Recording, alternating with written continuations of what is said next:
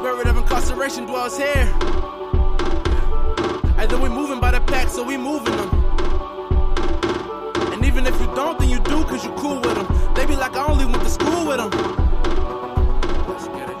So, welcome to Color Correction, a Jesus y kind of podcast about race. I'm Andrew, he, him, Asian. And I'm Bethany. I'm a black woman and I use she, her pronouns. So, why don't we quickly start by talking about some corrections or some feedback that we have that we wanted to bring up about our last episode? So, I wanted to acknowledge after listening to our last episode a bunch of times that there are non white depictions of Jesus, both from churches in other contexts and also uh, people that are trying to deliberately rewire Jesus in their brains, kind of the same way that we were talking about. We want to highlight the fact that there are really rich depictions of Jesus. Uh, we got really focused on how many white depictions there are, and that's really true. Um, but there are also really beautiful depictions. Yeah. Um, do you want to say your thing? Oh, yeah, I forgot. Um, so, my correction this week in episode three, I identified a coworker as a gay man. Um, and I think that it's really important to distinguish that he's not a gay man. He identifies himself as a queer man. I think it's really important uh, to understand and honor the way people self identify and to make sure that we identify them the same way. So we're doing something different this week. Since Chris is on vacation, we're sitting down with some uh, two friends of ours. Um, you want to introduce yourselves? Sure. My name is Matt Tice. My pronouns are he, him, his, and I am white. My name is Maria Guzman. My pronouns is she and her, and I am Puerto Rican.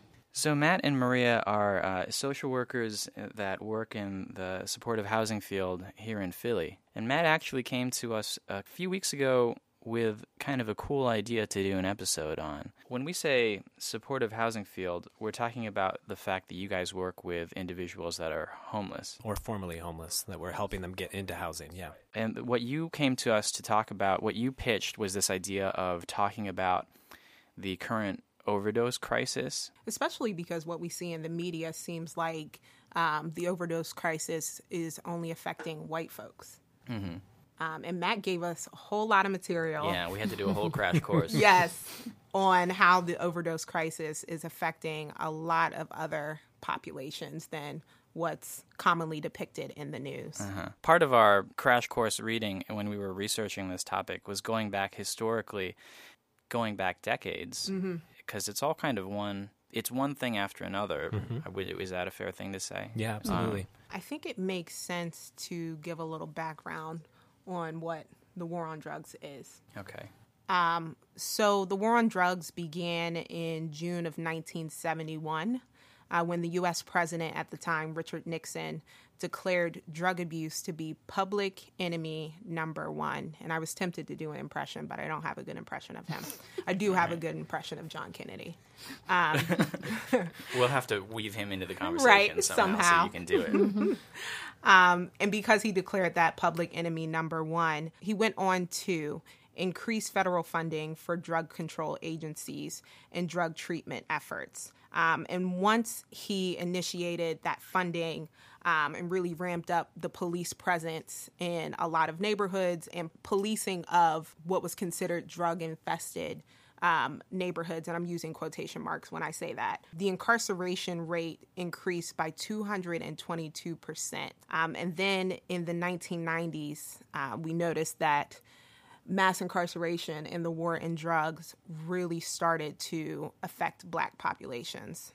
Um, so, black folks in the 1990s were almost seven times as likely to be incarcerated as white folks. And today, black folks are still four times as likely um, to be incarcerated as white folks. So, this started in 1971 and it really has dramatically lasting effects on our communities to this day. I'd also add that there's there's ways in which policies and laws have far preceded that point too, like in just especially as it ties to um, drugs and reaction to drugs and informed by racism, classism, all of those things. Oh, absolutely. where you know eh, there's there was eh, there there was a reaction to cocaine use that was very normalized in the earlier uh, part of the 1900s. But then, when um, there was a perception that was being used within the black community, that it was then um, criminalized, and um, police departments were using higher caliber bullets to say that like they're not going to be able to stop black men that were charging at them that they needed to be able to shoot them, uh, shoot them yeah. Or uh, you know the idea of changing things around with marijuana well it was actually termed cannabis but let's put it through the lens of well we already feel a certain sort of way about mexican and brown people so let's put it under the terms of marijuana instead and that became part of our vernacular so there's lots of Wait, things say more about that. So marijuana is supposed to be a more like Well, it, it elicits that like this is well, I mean, it's it, it's not like that is the Spanish word for cannabis. Oh, I never realized that. Huh? Yeah. And they started calling it marijuana to like exoticize it. Yeah. Like Uh-huh. and and then it's like, oh, well then you'll probably start to react to it Uh-huh. in a certain different way when it's through that lens. That's really interesting. oh interesting. my gosh, I never knew that. Yeah. But what you're speaking to is the criminalization of drugs based in racism. Mm-hmm. And taking us up to today, I mean, this is Well, going can to you- be. Well, I Can grew you talk up about that? Yeah. And back in I was born in the '60s. Uh-huh. Well, I'm not gonna say my age, but back then, like I, I was telling Matt that the war on drug wasn't open; it was closed. You didn't see it. Okay. The war of drug didn't open until the I would say 80s, 90s. When you started hearing that language, right the language war on drugs. of war on drugs such as you know there were there was cocaine there was marijuana but it was quiet you know it was sold mm-hmm. in a quiet way. You didn't see it. You didn't see people in the corners. Nothing. Until like i said 80s and 90s mm-hmm. that's when everything started opening up. People were selling it in the corners. People were you know using it more. And it felt like a whole different world. Hmm. Like the the structure of your neighborhoods, or Yes, like the it was essence just- of the neighborhood it was started to shift. shift Interesting. because I grew up where I grew up. I grew up in, in Wallace Street. Back then, eh, I mean, there was nothing to see, just kids playing like normal, and you didn't see the drugs, like I said. But when the 80s and 90s came, that was big, and that's when everything opened up. Now you go through there, there's no houses. There's no houses on 19th Street, 18th Street, because that's where all the drugs were at. Wow. So it's interesting. I feel like I grew up in Northern Liberties in the 90s, um, before it was in the Northern Liberties that it is now. Um, and I feel like really dehumanizing language was really common to describe people that were struggling with drug addiction. And it was just kind of the norm that you might have somebody that was struggling just walking around and everybody knew them everybody could identify them. Sometimes they would get locked up for maybe six months. There was one guy that lived in our neighborhood that would usually get locked up in the wintertime and then would would get released when it got warm outside again because as a kid you don't think that much of it. But now that I'm an adult especially an adult that works in supportive housing I think of how um just tough that is that he had to have that strategy to stay warm mm-hmm. in his in his struggle and in his addiction. Yeah, and that's kind of how we reacted to people who were dealing with things with substance use and mental health diagnoses, um, uh, struggling with all of all of the things that we would say. Well, there's there's a failing with you. There's something wrong mm-hmm. with you. And it seems like that's what the viewpoint was coming mm-hmm. up in the 90s that something was wrong with that person. Yeah, it's not not at all about like what the institutions or the the wider system, system has failed us or created the circumstances that have led to to where he was at. Mm-hmm. But that's a great point too about like what you were talking about earlier with if nothing else there's a perception but I think that there's a, a there's certainly truth and reality in the way that we have shifted over time to think about things from a more compassionate or inclusive perspective over time to, with the two different these two different epidemics um, we had before, whereas all just based on um, you know their those folks are bad. They have done bad things. They should be punished. Now, how do we help bring them back into the fold and have a different different view?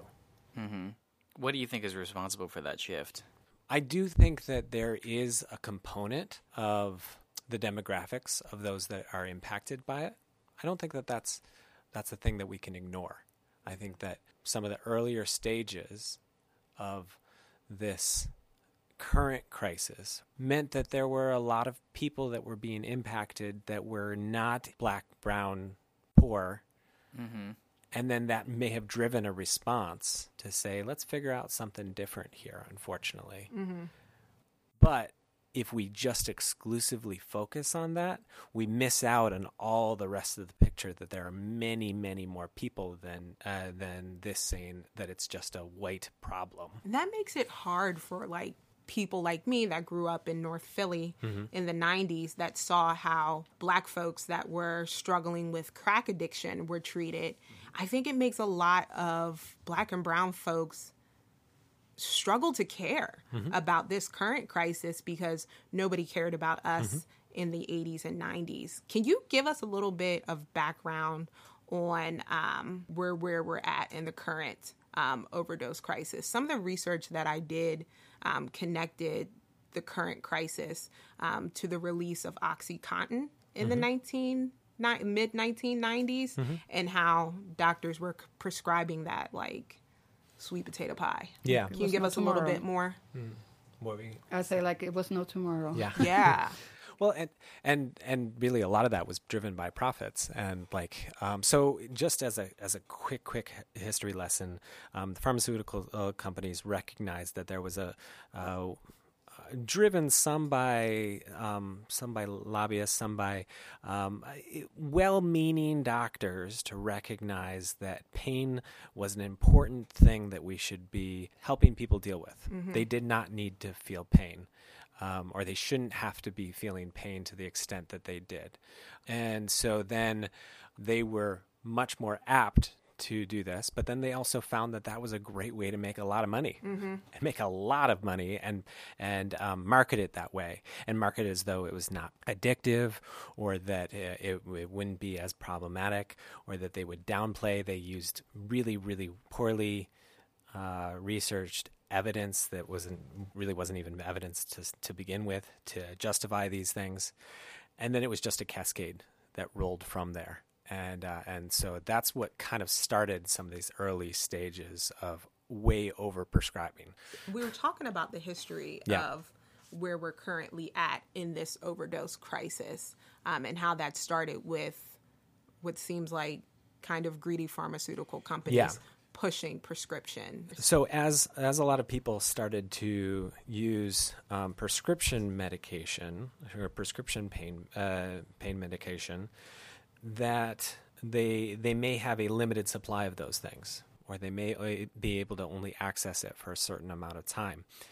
And then what you do find is that you're you're cut off or you don't have access to it anymore either through your doctor or you can't have a prescription for it. And so what do you turn to? Well, the street has a lot of other um, Options. a lot of other options.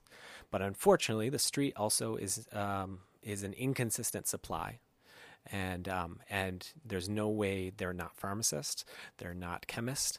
Uh, that that a lot of times where this is coming from, and so then we're having um, other cutting agents that are coming into the supply at that point, and that's where. Um, in the more recent years, about 2015, we've seen the major proliferation of fentanyl Mm-hmm. into the drug supply. And that's what's really driven the overdose crisis. And we see a major spike Right. in, in the, the fatal overdoses, where prior it may have been because of too much. Now people are dying because there's inconsistency in the supply, and it's way easier to access illicit opioids than it is to get prescription opioids. Uh-huh. Too. Most anything that gets to the street is not going to be pure. It's usually had other additives. Now we see much more where it's almost all fentanyl. There's really next to no heroin. That's ex- especially here in Philadelphia Wow. um, and other places. Until the last couple of years, there had been a couple different corners where you could find um, like actual. Well, we don't even really call it heroin anymore. We just call it dope because dope is an all-inclusive term. Well, I want to go back to something you said earlier. Race plays into this part of the story where we're talking about prescription medications being more available. Mm-hmm. mm-hmm. I know you just you said Matt that that's not the whole story, especially recently now that prescription medication is harder to get to mm-hmm. and people are mm-hmm. turning more to street drugs. So, in that sense, the overdose crisis is expanding to other demographics. But how accurate is the perception that it started with white people? That's what I got from the articles that we read too. Right. Is that like white people had good medical coverage, mm-hmm. um, as They're more well likely as, to be prescribed. Too. right. Mm-hmm. Well, in in my experience as a black woman, I've had doctors like I'm very sensitive. I think I say this every episode, but I feel pain. Mm-hmm. I've had dentists annihilate my mouth like I can't feel that pain. And I, I read a study maybe a, a year or two ago um, that it was maybe like 100 doctors got polled, and more than 50% of them believe that black folks had a stronger pain threshold. And this was like in 2017 or 2018.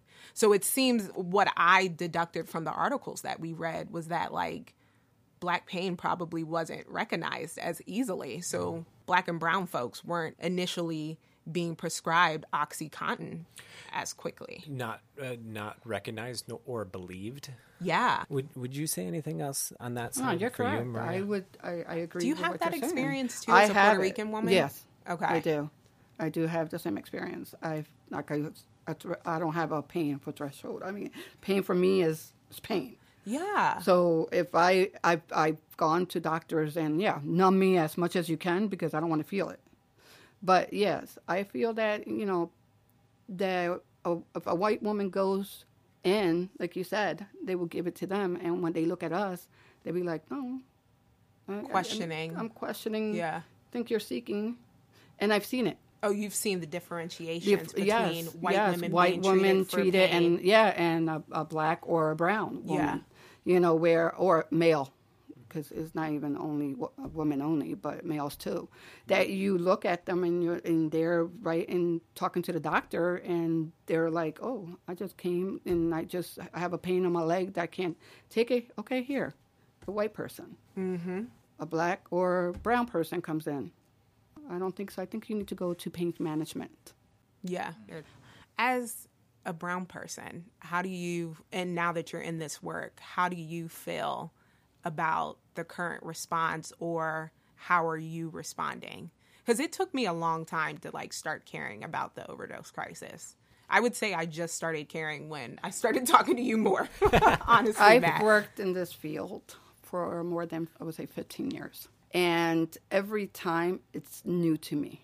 Mm. Like I've I see it, and I'm like learning something new every day about it, and it's hitting as I see a lot of my people, like brown people, Puerto Rican people, mm-hmm. black people, you know, white people. I care for them, and I it's just looking at them and not knowing how to help sometimes mm-hmm. you know. And i feel that if i could give a little bit of myself doing what i do then maybe we could change a little bit of what's going on I was going to say, I probably shouldn't say that I just didn't care. I think that that comes from from the experience of seeing the way people that looked like me retreated in the Yeah. 90s. Um, and then even seeing the results of how communities have been torn apart because fathers were taken out of homes and what is not always talked about, but the fact that mothers um, were taken out of homes as well. The the incarceration rate for women has increased like seven hundred percent since I think the nineteen seventies or nineteen eighties. Um, so it's not that I don't care for or love people because this is a Jesus y podcast. Right. Christians should love everybody, right? That compassion should be at the center of what we do. I just think the trauma of seeing that and feeling so disregarded by the government makes me just kind of evokes a twinge of um, resentment towards Yeah, well, seeing it gives you anger. thought. Yeah, and it's anger. just anger Absolutely. because you you're looking and you're seeing and i've been seeing this for such a long time that i feel there's no hope for uh well hope there is it's just that like you said um they're not doing anything to help mm-hmm. And we we as a group, we try to do what we can. But if the government's not helping and doing what they can, what do we have? Plus, also we have other media narratives that Right. are that are just still kind of doing a lot of blaming, but while Mm-hmm. also um, glorifying other certain groups, or like the whole idea about what recovery is based on. Um, you know, whites over here that they're coming, and, and this is really great how they're making the steps and the strides while we still incarcerate at really high levels, or we still we still have a lot of the laws on the books around how we prosecute cocaine versus crack possession. Um, those things are still there, and so if we're not dealing with that, it's going to still continue to be a wound that will that will bleed while we dress and and soothe this other thing on the other side. I think that's the way a lot of black folks and, and Uh-huh. Yeah. Latinx folks are landing. Because we saw it. Yeah. Our friends and cousins and a lot of people died or just got locked up. So seeing how kindly other folks are being treated, um, it's just really tough to deal with. As Yeah. yucky as that sounds saying. Well, and and we're seeing it some with some other public figures here in Philadelphia, some really prominent, especially black uh, figures who are really struggling with ideas about um, supervised consumption sites, for instance, or other interventions that are that are utilizing harm reduction, and say, well, when when I got when I got clean, Who are we talking about? we're we're talking about uh, Solomon Jones. Okay. So Solomon Jones really, re- really has a, a wide platform, both Praise 107. Uh, he also is on WURD and also writes for the Inquirer, and uh, he has talked about that this is a this is a white problem, and there's there's a legitimate feeling with that, but it's also should we just leave everybody there?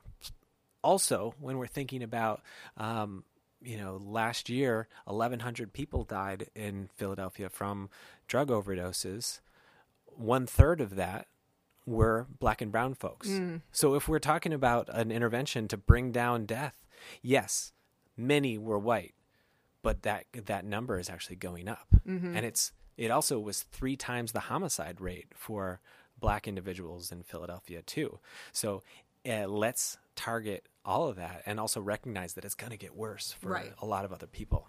Right. So feeling like this is just a white issue is kind of disregarding the intersectionality of absolutely. the current overdose crisis. Yeah, and we keep seeing that more and more so the the the growing needs and the growing issues are within black and brown communities. Yeah.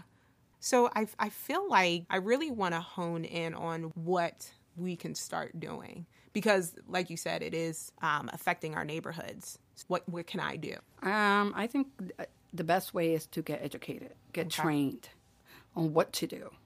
You know, on Narcan, get trained on what to do if you see the patient, the person down. Um, I think that's the most important thing you could do. Okay. Get educated. Where can we get educated at? Right? There are lots and lots of uh, places out there. Like first off, um, if we are talking about naloxone or Narcan, um, it's available by standing order. And so that what that means is that anyone can go to any pharmacy and should be able to ask for it. Not pharmacists are supposed to be able to educate and tell, tell people about how to do it. Um, there's actually some really great resources through the Department of Behavioral Health and Intellectual Disabilities through their website here in Philadelphia, and you can look for where there's trainings. They're doing a lot of them at local libraries or other community centers. Um, so carrying those and having them on, having that on you at all times, honestly, is is fantastic. I was telling Maria about an instance where I was coming home from um, a Sunday meeting and I was driving down Germantown Avenue, and there was a guy lying in the middle of the street, and he'd actually been pulled up by this beautiful group of like uh, nine or ten black women that were in the middle of a bachelorette party, and like they had like dragged him from his uh, from his car where he was overdosing, and like they they pulled him to the street where I saw him, and uh, and then I was able to administer the the naloxone or go through all the steps on that, and uh, it was it was kind of this cool thing of like a bunch of community members all just kind of looking out for this guy and then eventually EMS showed up and and they said you know you guys have saved his life Wow. Can you give us a brief description of what Narcan or naloxone Mm-hmm.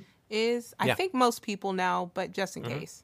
Okay, so in an overdose, an opioid overdose, your brain is filled with these. Um, uh, they they have receptors. They- I actually didn't expect you to start this way. I thought you were just going to say it reverses an overdose. Uh-huh. No, it as soon as you said brain and receptors, I was like, oh shit, he's really going in. we're gonna we're gonna go for this. Um, they uh, the opioid will actually bind to these receptors, and if there are too many of them, what that actually does is that it essentially um, suppresses breathing. The person stops Oh, breathing wow, as a result. okay. But naloxone, or Narcan is its brand name um, for the nasal spray, which is very easy to use. It has a stronger affinity to those receptors, so it will actually bump off the opioid off of the receptors and then allow that person to then breathe. What that's really exciting to me when I finally made this realization, and it was explained to me by this amazing advocate, their name is uh, Blyth Barnow. Uh, they do work out of Ohio around faith and harm reduction and explaining naloxone as a means of resurrection. Oh wow. And uh, so you have an, and, and really, it's only a drug that's uh, that's there for when a person is at the brink of death. You can't use it otherwise. If uh, like you know, I can do it to me right now, and it won't do anything at all because I don't have opioids in my system. But what it does is it takes you from that moment, and it brings you back, and it, it allows this for this opportunity of resurrection and new life for that person, which is so beautiful to me. That's so intense. Yeah, I got really into this. And so we have a chance to share resurrection essentially to to bring people back from the point of death and then they then we can share that whatever that recovery looks like for them at that point Wow. That's interesting because you obviously have like a very um, Jesus centered perspective on harm reduction. Um, I'm interested in hearing you say more about that as well, Maria. I do feel that um, Jesus put me in the right place. Mm, you feel this is like your calling. My calling to help these vulnerable people that need somebody. I think God is a person that fills everybody. And I feel that He put me here for a reason to help. And where I'm at working, that's what I love to do. And that's, I feel that that's my faith. Yeah. You Really know. getting in there with Right, people like. Jesus did. Yes. Yeah. Well, Bethany, you use the word harm reduction. What, maybe, maybe we should define that term. Matt, you, you are you're a resident reservoir of information tonight. You want to tell us what harm reduction is? so harm reduction typically has uh, involves a few different components one is that it's um, it's a practical recognition that people do and will engage in what could be risky behaviors or things that could re- uh, represent risk, but there's a compassionate and pragmatic way that we can reduce those risks or uh, reduce the harm. And it also it's a kind of a movement of social justice, recognizing individuals that do engage within those uh, things. So somebody who might um, who may use drugs, or somebody who does sex work, or uh, who um, who does uh, any any number of those things, but that they're not they're not less than. The, the criticism of harm reduction is that it enables bad behavior. Yeah, but um, but also is riding your bike bad behavior, or like I, I suppose that somebody might consider that to be true, but then you put a helmet on. What it what harm reduction does try and do is that it removes that moralistic judgment Sure. and just takes that person where they're at. Yeah. But it also has uh, has a, a saying that harm reduction takes a person where they're at, but it doesn't leave them there. Interesting. yeah. You know, Bethany, you, you and I were talking about how um, the f- concept of harm reduction feels kind of Jesus-y, but we weren't able to put our finger on why. Yeah. Does it feel Jesus-y to you? Oh, totally. I want to read you this quote. Okay. Um, and this is from Erica uh, Paulette. Paulette, I probably said it wrong, but she's of faith in harm reduction. And so what what they said was, um, harm reduction is holy, faithful resistance rooted in love and unapologetically insistent on justice. It is the expression of radical welcome and the welcoming of all stories and paths. Does that not give you give you goosebumps? Because like that does Yeah. totally. And that's probably why it feels Uh. Jesus y to us. Like, Jesus was the ultimate hospitable host. Mm-hmm. It of seems all like it's types full of people. grace. Yeah. Yeah. yeah. absolutely. and welcomed in all types of people wherever they were at, Mm-hmm. where they were at. Yeah. Yes. Harm reduction definitely feels like the Christian response to overdoses. Yeah. Yeah, I mean, it was somebody within the community. It was uh, that that actually included me to come into the work that I was that I'm currently doing. Um, and when they were explaining harm reduction to me, I was like, "That just sounds like grace. Yeah. I love grace. That's how I function as a as a person." And so they're perfectly aligned. Yeah. Cool. Anything else we want to say about the subject, or do we want to add anything? That feels feel like like that was a good good place to end, Yeah, right? That was Yeah. perfect. All right, cool. So one thing we like to do to close out is kind of talk about what we're into this week. Yeah, you guys, do you guys want to play along? Sure. Um, Bethany, why don't you kick us off? Sure. Um, so I struggled to think about something that I'm into this week because I feel like I've been really busy and unfocused, and I've been spending a lot of time watching my 600 pound life. Okay. It's just my guilty pleasure. Yeah. Um, but one thing that I'm into for real, for real, is one of my favorite YouTubers. Her name is Jackie Aina. Just dropped a palette that is super dark skin, black girl friendly, which is really hard to run into when it comes to makeup. I am a very dark skinned woman, and oftentimes, uh, yeah, eyeshadow palettes are not for me.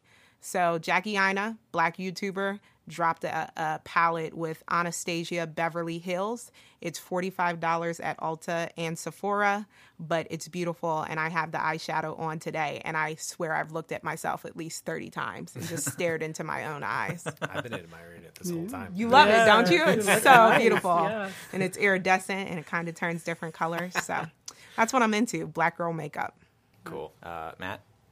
Um, there's been this fantastic podcast that I've been listening to lately. It's called Crackdown, and uh, it is um, it's talking about the war on drugs, specifically kind of covering it like a war, like like people who are war correspondents, but from the perspective of people who are drug users, and uh, that they're the ones that are front lines. They're the ones that are losing their lives. It's it shouldn't be about cops. It shouldn't be about it shouldn't be about me as like a service provider. It is those that are being impacted, and it's um, it's fantastic. And so I highly recommend this podcast, Crackdown. Cool. Cool. Maria. Cool. Me, I I would say I love music. I love any type of music, Christian, uh, pop. It's probably because my husband's a DJ. but um, music to me is music to my ears. Is there something specific that you were listening to today? Today, you won't believe it if I tell you, Oh, please. Demi Lovato. I love Me Demi too. Lovato. That sorry, not sorry, Sorry song. song. I listen to that five times in a row. I start my workout with that. yeah, I don't know why. I just, you know, for some love odd reason, I love it. She can sing her tail off. Yes. All right, cool. Yeah, this week I'm into um, Kareem Abdul-Jabbar, the the man himself. First of all, he's had such a weird career. He really has. He was very popular in the '90s Um, yeah. on sitcoms. Basketball player, but also he's written two novels and a comic book about Sherlock Holmes' brother, Mycroft Holmes.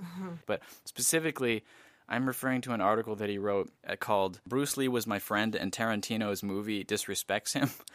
Oh yeah, because I there's been a whole that. yeah there's been a whole kind of little controversy about bruce lee's depiction in, in tarantino's new movie once upon a time in hollywood but kareem abdul-jabbar sticking up for his friend bruce lee Wow.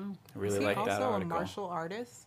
yeah i mean they were in a movie they were in a movie together Yeah. yeah so um thanks for stopping by and talking to us Yeah, that was this fun. was great. yeah Thank you for Well, having thank us. you for Super having us. Yeah. informative. Really. Special thanks to Joe Mahoney, our technical director, and to Luke Bartolomeo, our communications manager. Our theme song is by Jared Selby. Bethany. Stay black, Little Mermaid.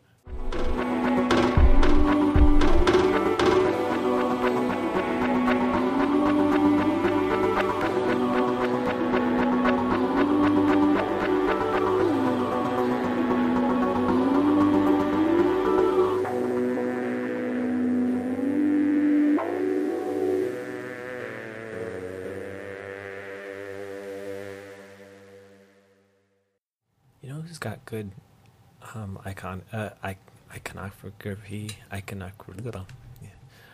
icon icons is um, uh, black Jesus from the Coptic uh, tradition. Coptic is Egyptian American art. or j- just Egyptian. No, I don't know why I said Egyptian yeah, just Egyptian. Yeah. Johnny's Egyptian American. That's. Yeah. I think I was just thinking of Johnny's Yeah, my his- favorite Egyptian American.